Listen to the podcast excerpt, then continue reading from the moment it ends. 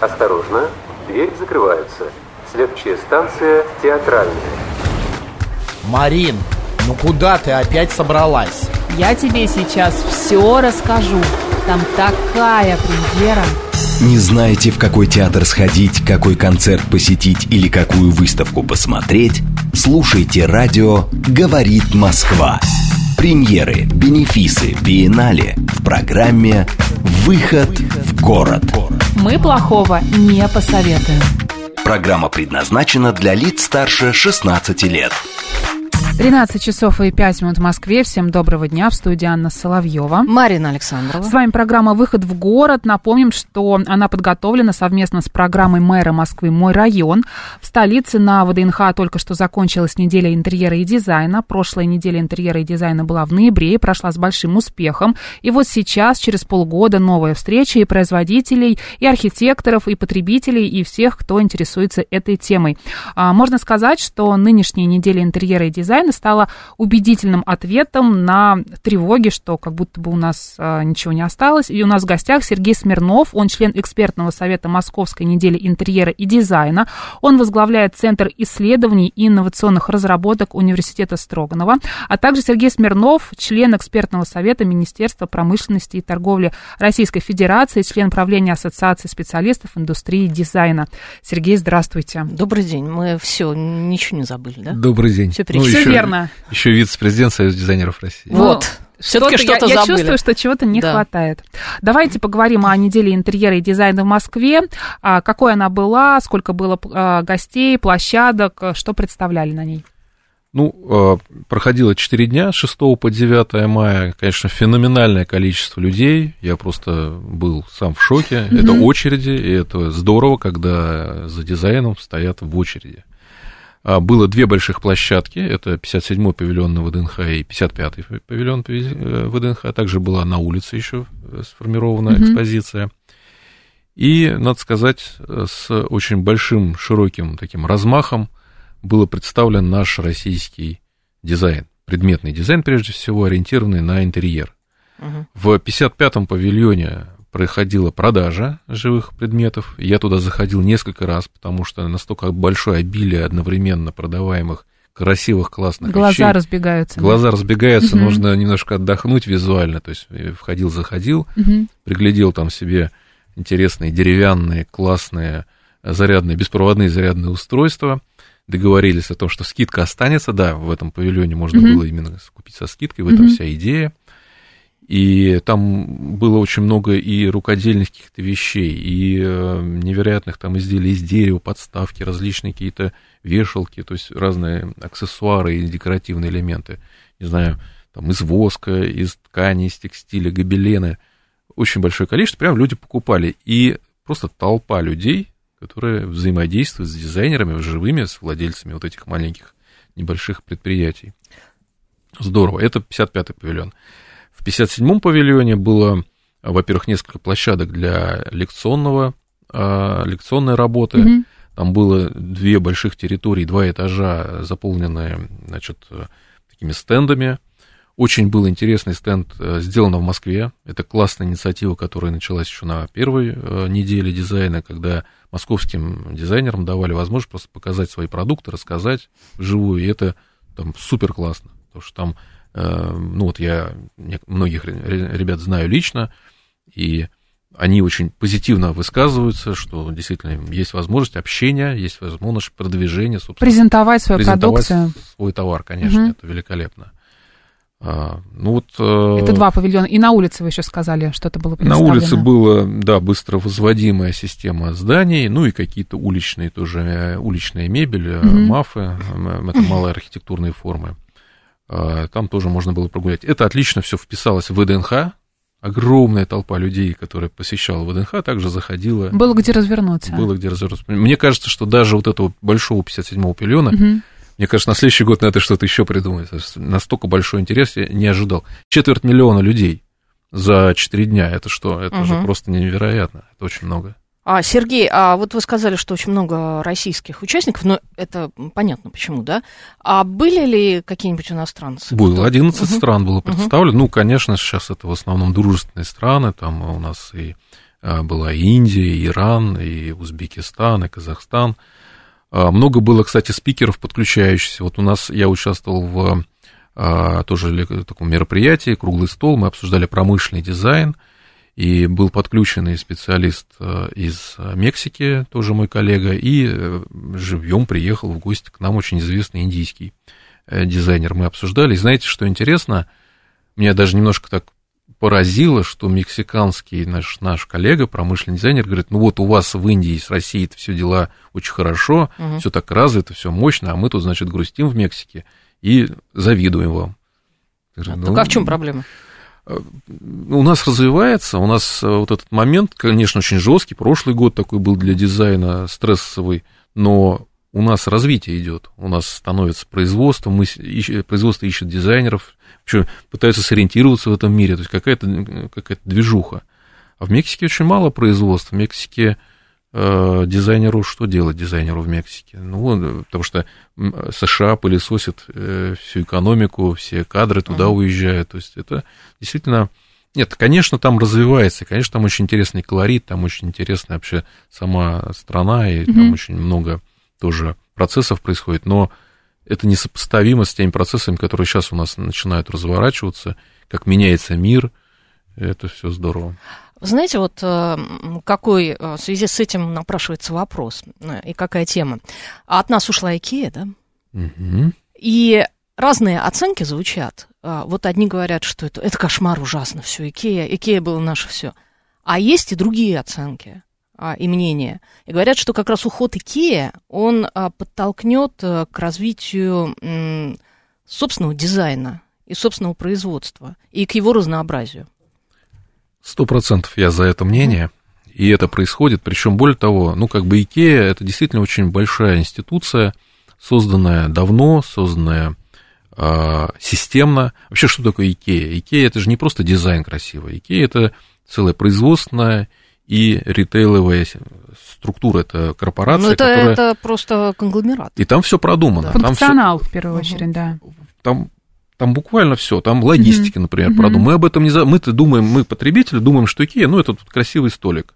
На самом деле это красиво уложенный, упакованный, продуманный, как его доставлять, как mm-hmm. его сделать, сделать на одном предприятии, потом складировать на другом предприятии, и как это все под соусом mm-hmm. интересного э, дизайна донести потребителю, хотя на самом деле дизайн в какой-то момент, Икея просто изменила отношение к дизайну за счет того, что очень, ну, скажем так, иногда примитивные, простые решения, которые э, сто лет назад были бы очень странно, смотрелись бы в доме, вдруг стали не то что нормой, а стали законодателем дизайна, моды. И это Икея, она сформировала новый образ, новый вкус дизайна, и на дизайне все было построено. Это же три крупных, на самом деле, логических компаний. Это владельцы интеллектуальной собственности компания, включая эти странные названия. Угу. Ведь эти, за эти названия э, с каждой проданной единицы товара несколько долларов уходило вот в этот вот концентратор интеллектуальной собственности. Это сами магазины, компания, которая управляла именно площадками угу. торговыми и система продажи, и это система производства как собственных, так и внешних, управления внешними аутсорсинговыми производствами. То есть такую сложную систему восстановить практически невозможно. Это другой вопрос, а надо ли? Вот. Потому что надо ли? Надо ли вообще? Поменялся мир, ведь Икея ушла в какой момент? Когда появились маркетплейсы. Сейчас вы можете спокойно купить все икеевские товары в маркетплейсе, но только раньше у вас был выбор штор, там 5, 6, 10 штор, которые вам предлагает Икея. Классные шторы, вопросов нет. Всегда какие-то новинки, все здорово. Но сейчас вы найдете 500 штор по одному клику. И что интересно, а, вот эти маркетплейсы это просто новая парадигма развития общества, угу. которая пришла настолько вовремя, что теперь Икея, ну как бы Мавр сделал свое дело, они измени... Икея изменила мир настолько, что мы теперь можем и без Икеи продолжать. Не ходить в магазин, получается. Она изменила, да? но она унифицировала. Она, она унифици... этот мир унифицировала. Но в то же время она и сузила до вот этих вот логистических рамок. Угу. Вы знаете, что э, в Икее, если дизайнер разработает какой-то очень интересный продукт, но он будет логистически неэффективен, не будет укладываться, то его просто не запустят в производство. То есть логистика, о которой мы не думаем, там может быть даже главнее дизайна. Ну, точнее, нет, все-таки дизайн, конечно, главный в Икее, это очевидно, но дизайн служит, э, служит логистике. Вот, и это, конечно, не для всех это такая открытая истина, но это так. Угу. А что сейчас происходит? Сейчас огромное количество. Вот мы, представьте, 650 брендов заявились на неделе дизайна. Там огромное количество маленьких компаний, которые пока... Это, это же на самом деле не все, не все компании, это малая часть. На самом деле сейчас исчисляются вот эти бренды, которые мы можем найти тысячами. Это небольшие бюро, это небольшие микропроизводства, которые делают очень классные, интересные вещи. Причем делают их настолько феноменально креативно, потому что у нас все-таки есть какой-то креативный э, дух в наших дизайнеров российских, что и сейчас мы можем э, попасть на единую полку виртуальную маркетплейса, будь то Amazon или э, Wildberries или Яндекс.Маркет, пожалуйста, вы можете купить сейчас это наравне с вот этими же комодиками из Икеи. И получается, что какое-нибудь производство подмосковное, небольшое, раньше никогда не имело шанса попасть на полку в Икее. Просто невозможно. Угу. А сейчас мы на этой виртуальной полке э, попадаем. Поэтому уход Икеи никаким образом не повлияет критично. Да, конечно, вот эта системность икеевская, ее мы будем по ней, наверное, скучать, потому что даже подходы к высоким технологиям визуализации, оказалось, а, ведь мы когда смотрим каталог Икеи, мы смотрим не на фотографии, мы смотрим на визуализации трехмерные. Uh-huh. Даже вот этот подход к качеству, системное качество, оно, конечно, будет нам не хватать. Но мы потихонечку, потихонечку все это переведем в порядок. А вы знаете, о чем я сейчас подумала? А не зарядить ли вообще маркетплейс именно дизайнерской, мебельный? А существуют такие? А так и происходит. Да. Конечно, так и происходит. Сейчас маркетплейсы становятся...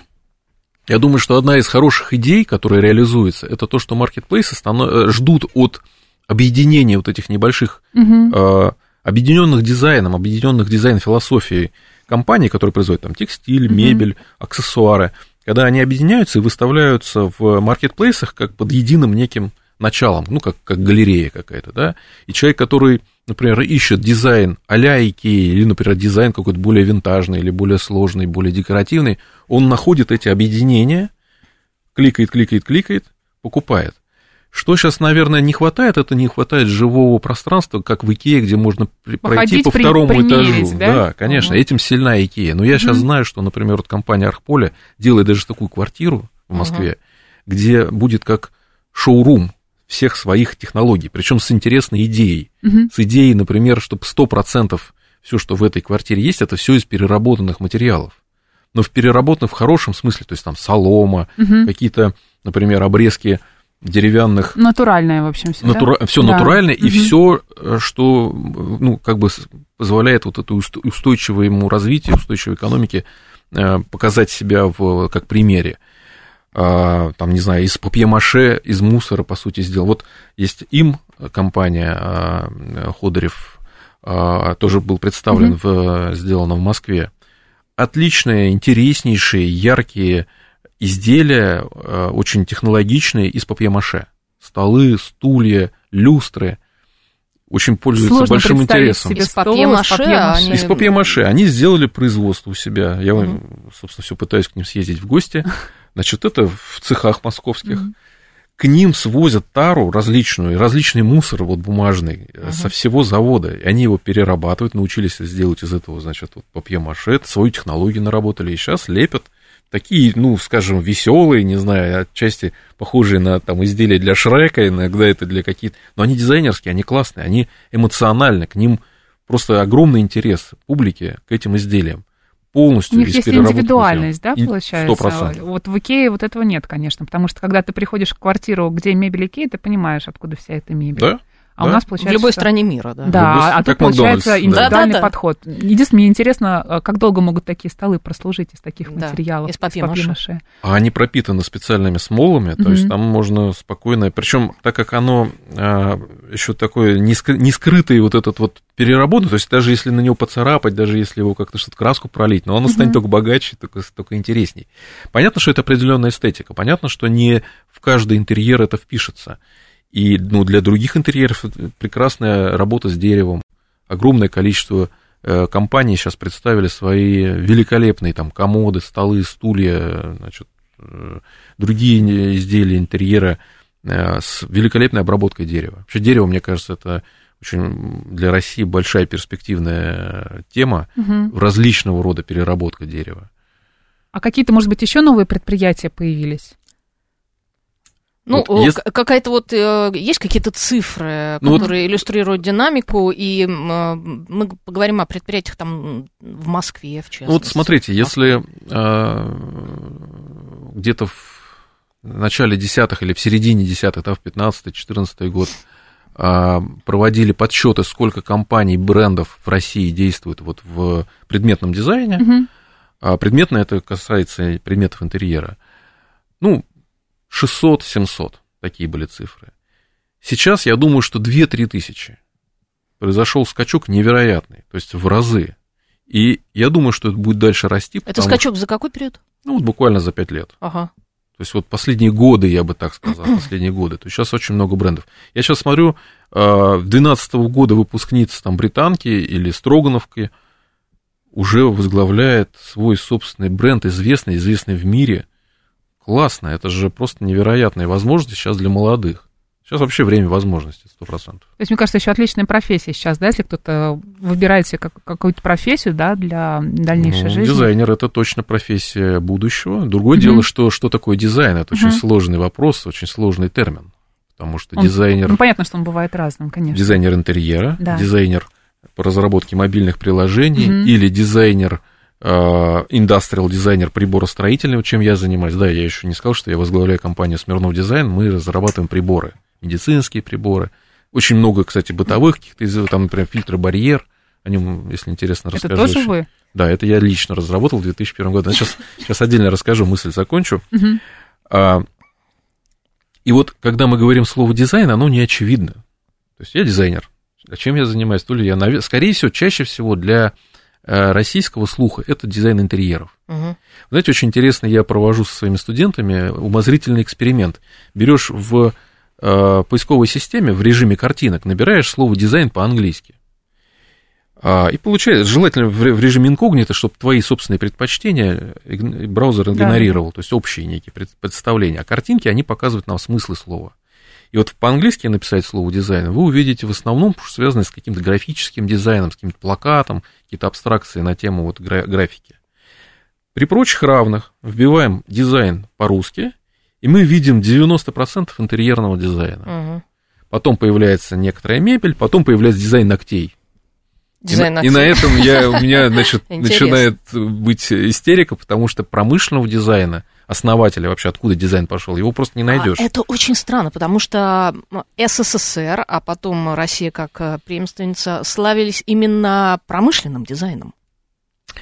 Очень э, здесь сложное, вообще, давайте чуть-чуть прям пару слов про дизайн. Вообще дизайн возник как отрасль, как потребность э, человечества, когда э, производство, промышленные производства начали настолько развиваться, что потребовался отдельный человек, который знает, как сделать красиво и, собственно, как, ее, как это сделать. То есть такой специалист-проектировщик.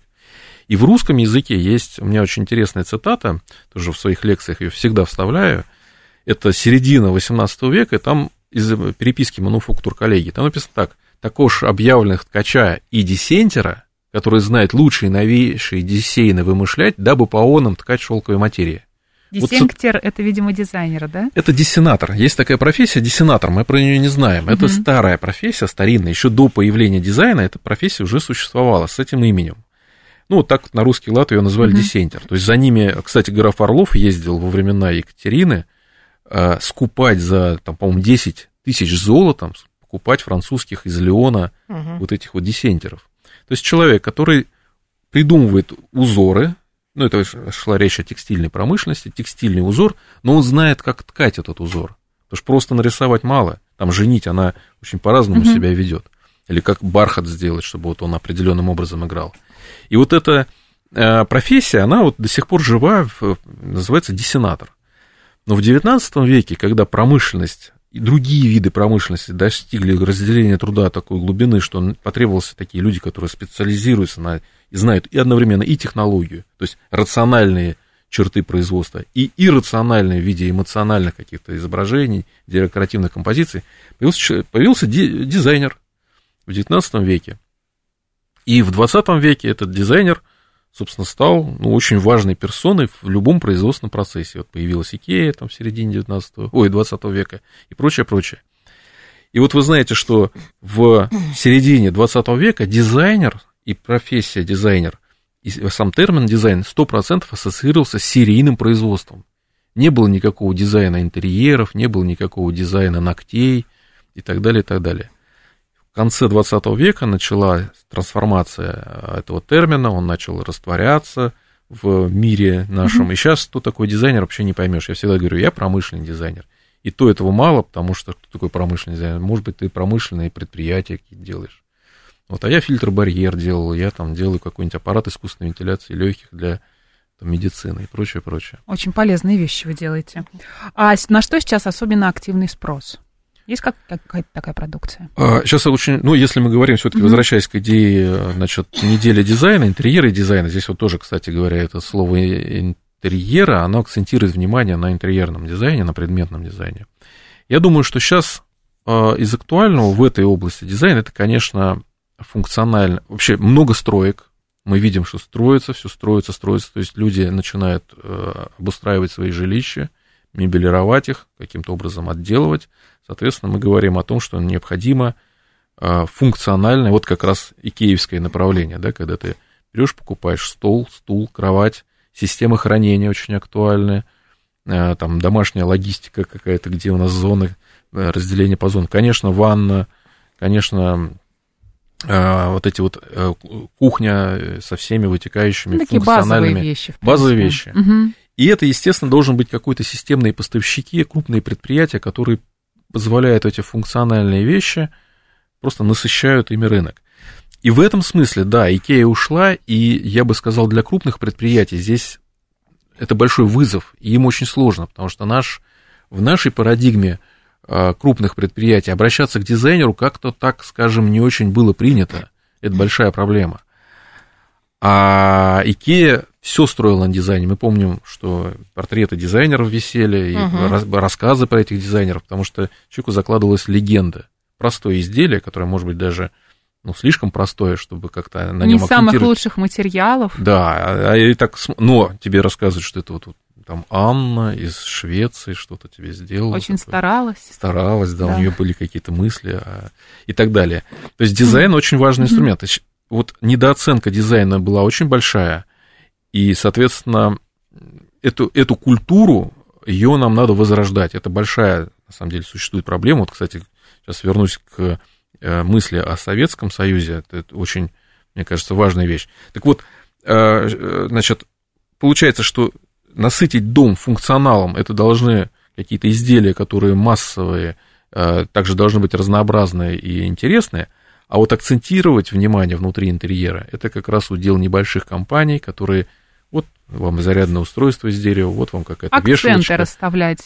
Журнальный да. столик. Угу. То есть вот стол обеденный, это... Ну, это декорирование. А это декорирование, угу. да. И здесь, конечно, огромное количество сейчас э, возможностей для вот этих двух-трех тысяч компаний, которые могут поставлять эти все интересные... Икея еще чем было интересно? А, вот ты идешь, да, и они тебе предоставляют готовую комнату. Вот, пожалуйста, готовая комната из нашей мебели, из наших э, предметов декора. Вот тебе, пожалуйста, готовая кухня. Вот тебе, пожалуйста, готовая ванная комната. Да, ты прям, раз тебе дизайнер не нужен, бац, бац, бац, ты все это купил, вот. Ты меня... можешь зайти пожить да, в этой да, комнате да, несколько да, минут, да, да, да, да, примерить да. ее на себя. Да, разрешалось прилечь угу. на кровать. Угу. Совершенно верно, это ноу-хау, которое придумал Ингвард Кампорт, и которое распространилось по всему миру с, с помощью Икеи и этого будет сейчас не доставать. Я думаю, что, конечно, э, там свято место пусто не бывает, и уже мы видим, как крупные компании начинают делать такого рода шоурумы такие, шоурумы, да? да, угу. это нормально. Друзья, у нас в гостях Сергей Смирнов, член экспертного совета Московской недели интерьера и дизайна,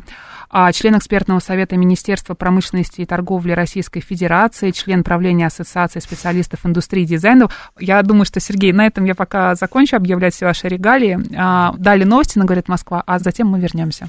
Осторожно, дверь закрывается. Следующая станция театральная. Марин, ну куда ты опять собралась?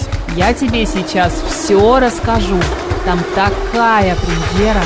Не знаете, в какой театр сходить, какой концерт посетить или какую выставку посмотреть? Слушайте радио «Говорит Москва». Премьеры, бенефисы, биеннале в программе «Выход в город». Мы плохого не посоветуем. 13 часов и 36 минут в Москве. Всем доброго дня. В студии Анна Соловьева. Марина Александровна. Программа «Выход в город». Напомним, что она подготовлена совместно с программой мэра Москвы «Мой район». А Мы сегодня обсуждаем неделю интерьера и дизайна в Москве. И не вместе- только эту неделю, Да. а вообще мы говорим о дизайне довольно подробно. Да. И у нас в гостях Сергей Смирнов, член экспертного совета Московской недели интерьера и дизайна. А Сергей еще возглавляет Центр исследований и инновационных разработок Университета Строганова. Все верно, Сергей? Все верно. Добрый день еще раз. Здравствуйте, день. Сергей. А, э, Сергей, мы начали говорить, да, в предыдущей получасовке о советском дизайне, ну, такие у нас были наметки, и вы обещали рассказать что-то очень интересное. Ну, а, вообще это такая достаточно драматическая история, потому что Советский Союз подразумевал плановую экономику. А плановая экономика не а, подразумевает, опять же, конкуренцию. То есть вот, э, а конкуренция это и есть прародитель дизайна. То есть именно дизайн является э, таким конкурентным орудием среди выживания лучших продуктов.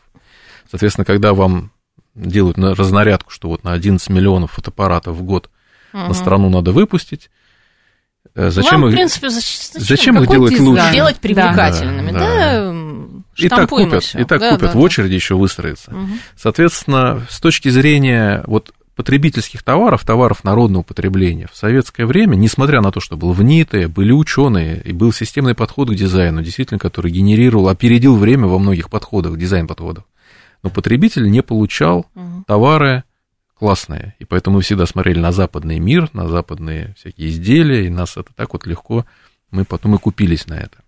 Но что касается а, конкурентоспособных продуктов, например, военная техника или там космические корабли или какие-то корабли, самолеты, там действительно была конкуренция глобальная с внешним рынком, и там мы видим очень интересные решения советского дизайна. Так вот, выросло четыре поколения людей, которые э, дизайн воспринимали, ну, вот очень, очень мало, да, или восп- по картинкам из, из западных журналов. И э, произошла трагедия в том, что э, культура создания дизайна, культура вообще создания, культура малых производств, бизнес-культура, она как таковая отсутствовала все это время. И когда мы- родилась новая Россия, мы попали в таком режиме вакуума.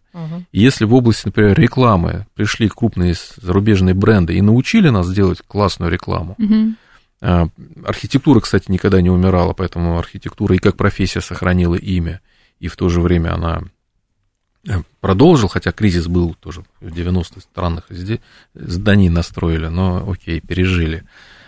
А вот дизайн, промышленному дизайну никто нас не учил, и поэтому мы сами зрели интерьерный дизайн, а, не было интерьерных дизайнеров классных, Их вообще не было. не было. Их просто не И было. поэтому приходилось, собственно, смотреть на Запад, вызывать э, западных Появилась дизайнеров. насмотренность. Да? Насмотрен- Да, но Да. сейчас эти времена, Мгм. такие серые, тяжелые, черные времена заканчиваются. И мы сейчас как раз видим начало большого пути. Вот неделя интерьера и дизайна показала, что наш творческий потенциал уже виден в виде изделий, в виде интерьеров. Мы научились, мы готовы теперь создавать новые слова. А есть ли какие-то вот именно наши оригинальные разработки материалов для мебели, интерьера, строительных материалов? А, Я думаю, что сейчас очень много интересного в области переработки. То, что вот мы говорили, Да-да-да. это э, переработка отходов производства. а, Там. Вот Архполя, например, Да. я разговаривал с Константином Лагутиным, руководителем Архполя. Он говорит, что они сейчас очень активно используют различные там обрезки кожи. Причем, когда они объявили, что вот нам нужны, ребята, обрезки кожи, к ним огромный вал спроса пошел, потому что некуда девать. Кожа дорогая, но вот эти обрезки по краям, что с ними делать? Они стали создавать мысли, создавать изделия, которые бы смотрелись гармонично и, наоборот, показывали прелесть кожи, но то, что она из обрезков. То же самое, обрезки каких-то досок. Из них можно сделать какие-то кирпичи, которыми декорировать помещение. Сено, лен, то есть природные, натуральные материалы, которые можно еще и перерабатывать, это очень интересный тренд. И, кстати, выпускница Строгановки а, лет пять назад создала очень интересную технологию, коллекцию переработки иголок э, от елки. Из еловых иголок мебель. Классная, выглядит эстетично, выглядит очень натурально. Никогда не догадаешься, что это елка в прошлой Это, жизни. э, Да, в прошлой жизни это просто даже не елка, это просто отходы елки. А как это, как это происходит? Ну, вот их собирают, эти елки, значит, э, иголки, их прессуют там, ну, определенным образом. Она разработали ребята технологию э, и запустили в производство. И вот такого рода решений сейчас очень много, и это очень актуально. А, Конечно, у нас, вот как я уже говорил, дерево – это наше все, у нас очень много дерева, дерево растет, и нам надо учиться перерабатывать, чтобы в ход шло все, опилки, кора, естественно, сам массив дерева э, с разными видами обработки, это тоже очень хороший тренд, я думаю, что и сейчас очень много показывают такого э, интересного материала на выставке в том числе. А если говорить о Москве, вот мы сейчас поговорим конкретно о столице, а есть ли у нашего города свой стиль, какой-то современный образ, и как бы вы его характеризовали? Ну, это лучший город на свете. Так вот, если в двух словах. На самом деле, это стремительный город, невероятно чистый, невероятно современный. Вот я ехал сейчас э, всю Москву, пересек на такси. Во-первых, мы привыкли уже к тому, что это стало такой обыденностью, что такси 5 минут, и я да, поехал. это правда. точно приезжает вовремя, то есть прогнозирование идет. У нас настолько высокотехнологичный город, что это просто поражает. И я еду сейчас, э, какое-то идет кое-где обновление, какие-то красивые места. Мгм. Просто глаз радуется, насколько стильно, красиво начали работать наши архитекторы, ландшафтные дизайнеры, э, малые архитектурные формы, насколько здорово выглядят разные локации, как по-разному они выглядят. Это просто великолепно, что происходит в Москве. И Москва, конечно, в этом смысле, наверное, обгоняет все города в мире. Я очень Москву люблю. Мгм. Самый комфортный город, мне кажется. Абсолютно. Для жизни. Абсолютно. А, е- если, да. если у разных районов Москвы вот какая-то идентичность? э, Вот, э, Ну, несомненно, конечно. Если взять, например, центр Москвы, ну, он не поддельный, он крутой, он э, luxury.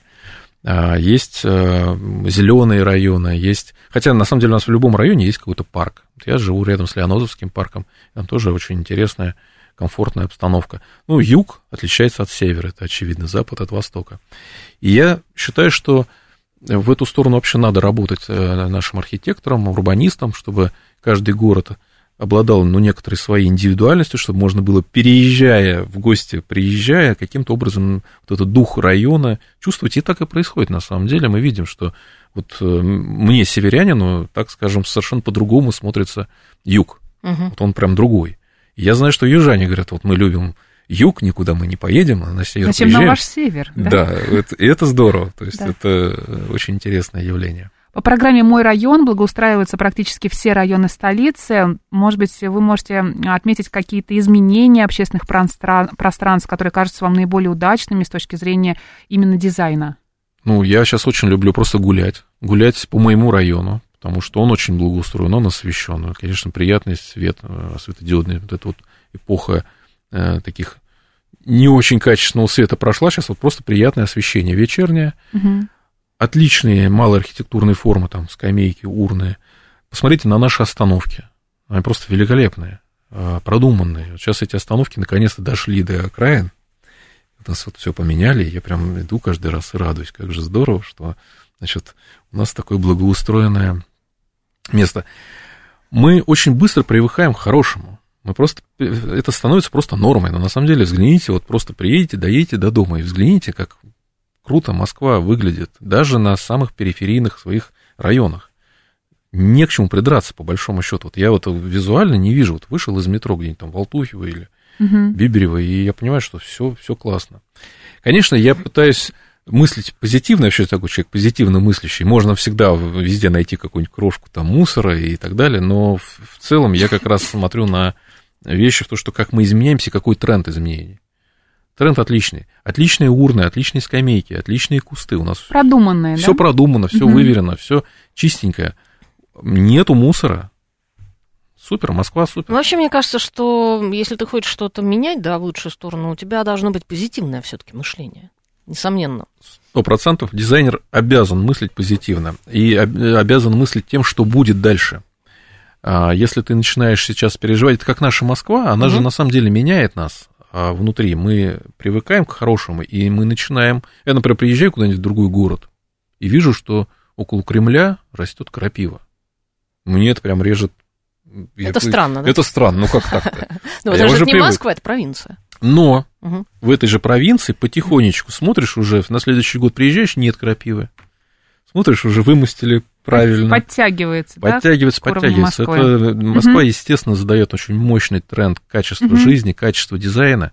У нас повысился вообще стиль, у нас повысился вкус у наших э, дизайнеров. Понятно, что везде где-то что-то, какие-то можно найти недочеты, но в целом, вот, э, значит, э, это достаточно хороший э, уровень дизайна и хороший уровень. А как это произошло? Вот как, э, как удалось все это изменить, как удалось повысить уровень? Ну, я думаю, что, конечно, здесь надо похвалить вообще наши власти московские, потому что это, ну, некая воля к тому, чтобы именно так должно было это происходить. Это же ведь произошел резкий такой переход э, от лужковских времен, когда, ну, вот эта вот лужковская архитектура, да, ну, ужасная. Да, да. Это, это вписали на века эпоху. Там. Ну, а с палаток, да, вот эти. Да, да, да. Нет, ну, и, собственно, угу. дома были. Их понастроили, к сожалению, понавтыкали, много, я бы понавтыкали, да, и вот это наследие осталось. И вот этот резкий переход произошел. Ну, опять же, резко сменилась власть. А, пришли люди, которые мыслят не вчерашнем и сегодняшнем, угу. а будущем. И в этом смысле надо сказать спасибо мэру а, Сергею Семеновичу. У нас всегда смотрят на десятилетия вперед. А, я знаю, вот по медицине какие программы идут, потому что мы разрабатываем много медицинской техники, как Москва требовательна к качеству дизайна, как э, безальтернативно именно к качеству, чтобы было и продукция, и чтобы она выглядела в Москве должно быть лучше. Это такой подход. Это урбанистический, такой градостроительный подход. А вот еще вопрос, откуда взялись все эти люди, которые все вот это вот разрабатывают? Вдруг как-то одномоментно? Вы знаете, таланты рождаются постоянно везде, и особенно в нашем, в нашей России великой очень много рождается талантливых людей. Просто раньше они либо убегали, либо просто им не давали развиваться, потому что вот такая была система экономическая. А сейчас просто дали возможность развиваться. Я вижу много студентов, я очень много езжу. Вот и в этом году буду председателем экзаменационной комиссии в трех вузах. В Питере, в Самаре и в Москве. И так уже на протяжении 15 лет. И я вижу, как много талантливых ребят готовят наши образовательные учреждения. К сожалению, они вот 15 лет назад были не востребованы, а сейчас я вижу, что половина из них уже либо свой бренд создают дизайнерами, там, мебельщики, либо куда-то устраиваются по направлению. То есть происходит, ну, просто качественное изменение за счет того, что а, эти талантливые люди вдруг начинают быть востребованными и создают сами же востребованность для других технологов, конструкторов, там, Потому что они чувствуют, что они нужны, конечно. Все потихонечку угу. начинают работать, и мы вот замкнутый круг, когда угу. нету продукта внимания, и, соответственно, ну, и никто не создает этот продукт внимания, Сейчас этот, эти замкнутые круги нарушены, мы начинаем вдруг много видеть классных вещей. А московские компании это все-таки оригинальные дизайнерские разработки, или мы где-то, может быть, копируем иностранных производителей?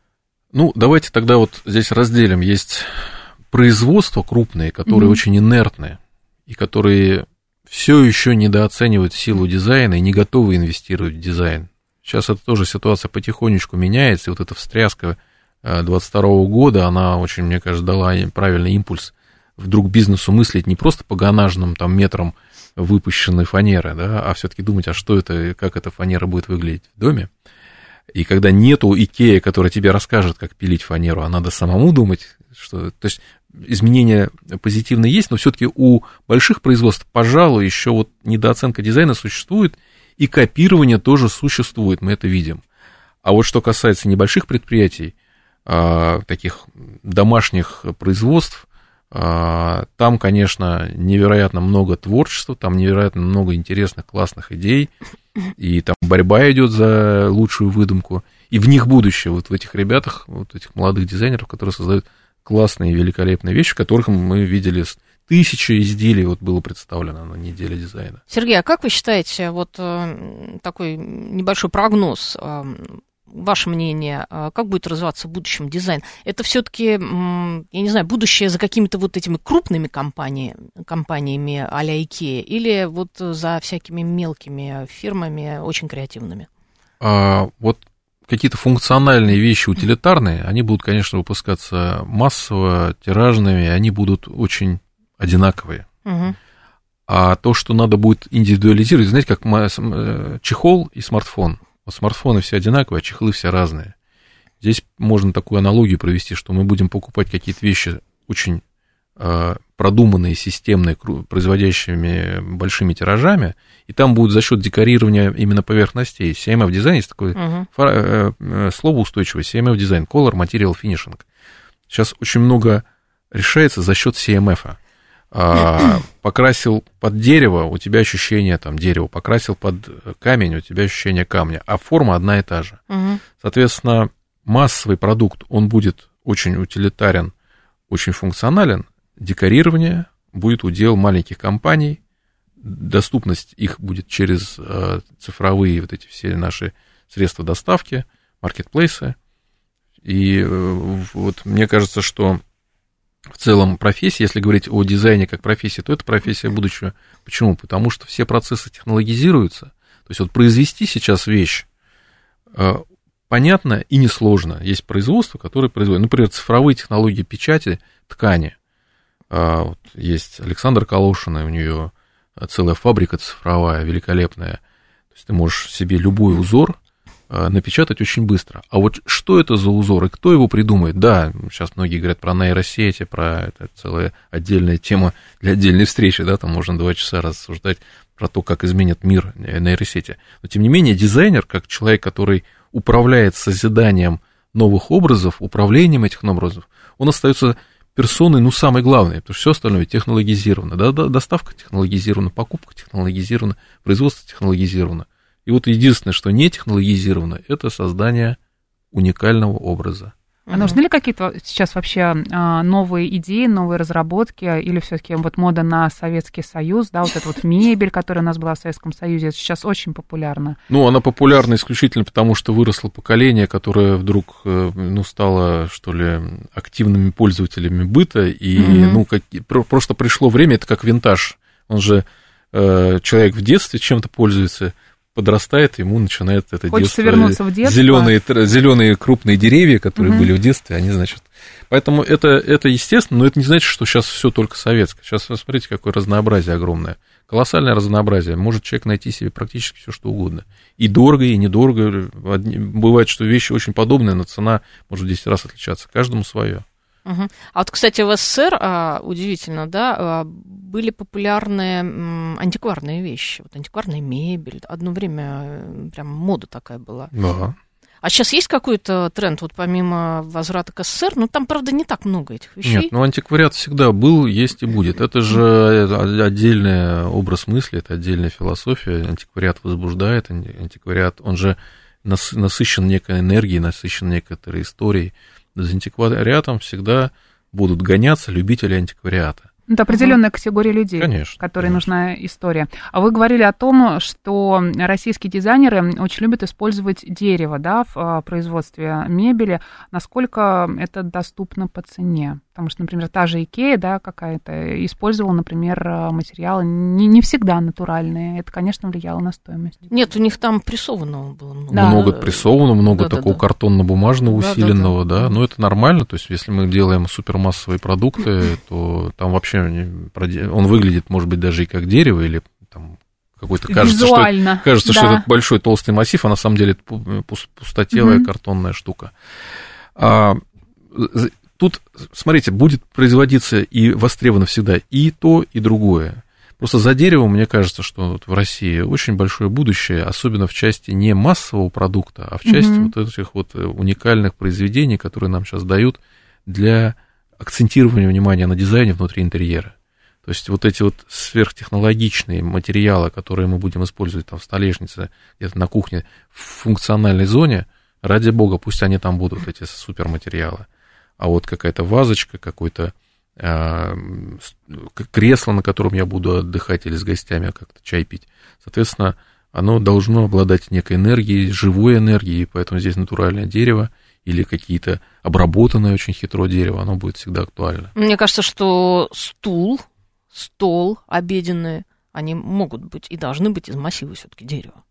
Ну, у меня дом из массива. Да. Мне так нравится. Нет, да. учитывая, что против нас э, ввели санкции да, в 2022 году, и э, дерево за рубеж мы сейчас э, продаем намного меньше нашего леса, то, пожалуйста, в чем проблема-то, да. собственно? Нет, за деревом точно совершенно будущее. Это очень приятное, да, уютное э, материя, которая с нами всю жизнь, все наше, все человечество всегда было рядом с деревом. Поэтому угу. здесь однозначно. А можно ли сказать, что вот изменения в городе, про которые мы говорили, его благоустройство, оформление а, самого города, как-то влияют на интерьер наших квартир, офисов? Тех пространств, где мы находимся. Однозначно, да. Ведь э, влияние внешней культурной среды очень сильно вообще нас воспитывает. И когда ты идешь по чистому городу, по чистым улицам, хочешь не хочешь, ты начинаешь транслировать эти идеи внутрь. Понятно, что это уже зависит от внутренней дисциплины, от внутренних тоже каких-то вкусовых предпочтений, но тем не менее, я думаю, что э, хороший город дисциплинирует хороший вкус. Поэтому влияние должно быть. А, и вот да. Э, очень хорошо, что у нас вот эта вот программа благоустройства, да, когда это все начинали, то многие москвичи ругались. Вот там неудобства, что-то там перекрыли, там-то не про... А в итоге получается довольно-таки красиво, да? Причем это делается а, в разных районах Москвы. То есть это охватывает всю Москву. И все-таки есть какой-то стиль. Он э, независимо от района, все равно какой-то единый э, стиль. Есть, конечно, Москва, Москве конечно. есть. Узнается, да, стиль. несомненно. У нас, вы знаете, сейчас просто идешь и гуляешь по Москве. Вот вышел где-нибудь э, на какой-нибудь станции метро, и на идешь, куда глаза выйти, глядят. Да. Это, угу. ну, просто наслаждение вот этой эстетикой Москвы. Хорошо вписано, конечно, у нас сейчас и реставрируются наши фасады домов исторические, и камень, который мы сейчас видим, как от мостовые наши все сделаны, как деревья высаживаются. Просто, да это все отмечают, иностранцы э, в шоке от красоты Москвы, какое освещение классно сделано. Просто приятно гулять. Вот я, не знаю, там, сейчас вот сезон начался отличный для гуляния, я всю зиму ждал, когда можно будет просто идти, наслаждаться московским летним вечером, гуляя по нашей прекрасной Сергей, и главное, а, знаете, еще вот особенности очень здорово благоустраиваются набережные. Да, да, да. Набережные, их, они очень разнообразные у нас набережные. У нас есть и набережные большие, как музеоны, есть очень Uh, у нас есть парк Зарядье, слушайте. Какое же... ваше любимое да, место в Москве, кстати, да? Ну, я бы хотел вот сейчас обозначить, вот раз сказал про угу. Зарядье, просто это э, место, которое ну, создано как некий эталон развития пространства. Могли бы туда впихнуть какую-нибудь как бы вот при Лужкове что-нибудь воткнули бы туда высокое. Угу. И а, кстати, точно, ведь и хотели, и на хотели. самом деле, просто... А сделали просто сказку. Не получилось. Да, по-разному все относятся. О, это не это столько много разного слышал от дизайнеров, там, крутых архитекторов. О, это, это не Москва. Москва, она, во-первых, все переварит, потому что это такой город, который мегаполис, супер-мегаполис.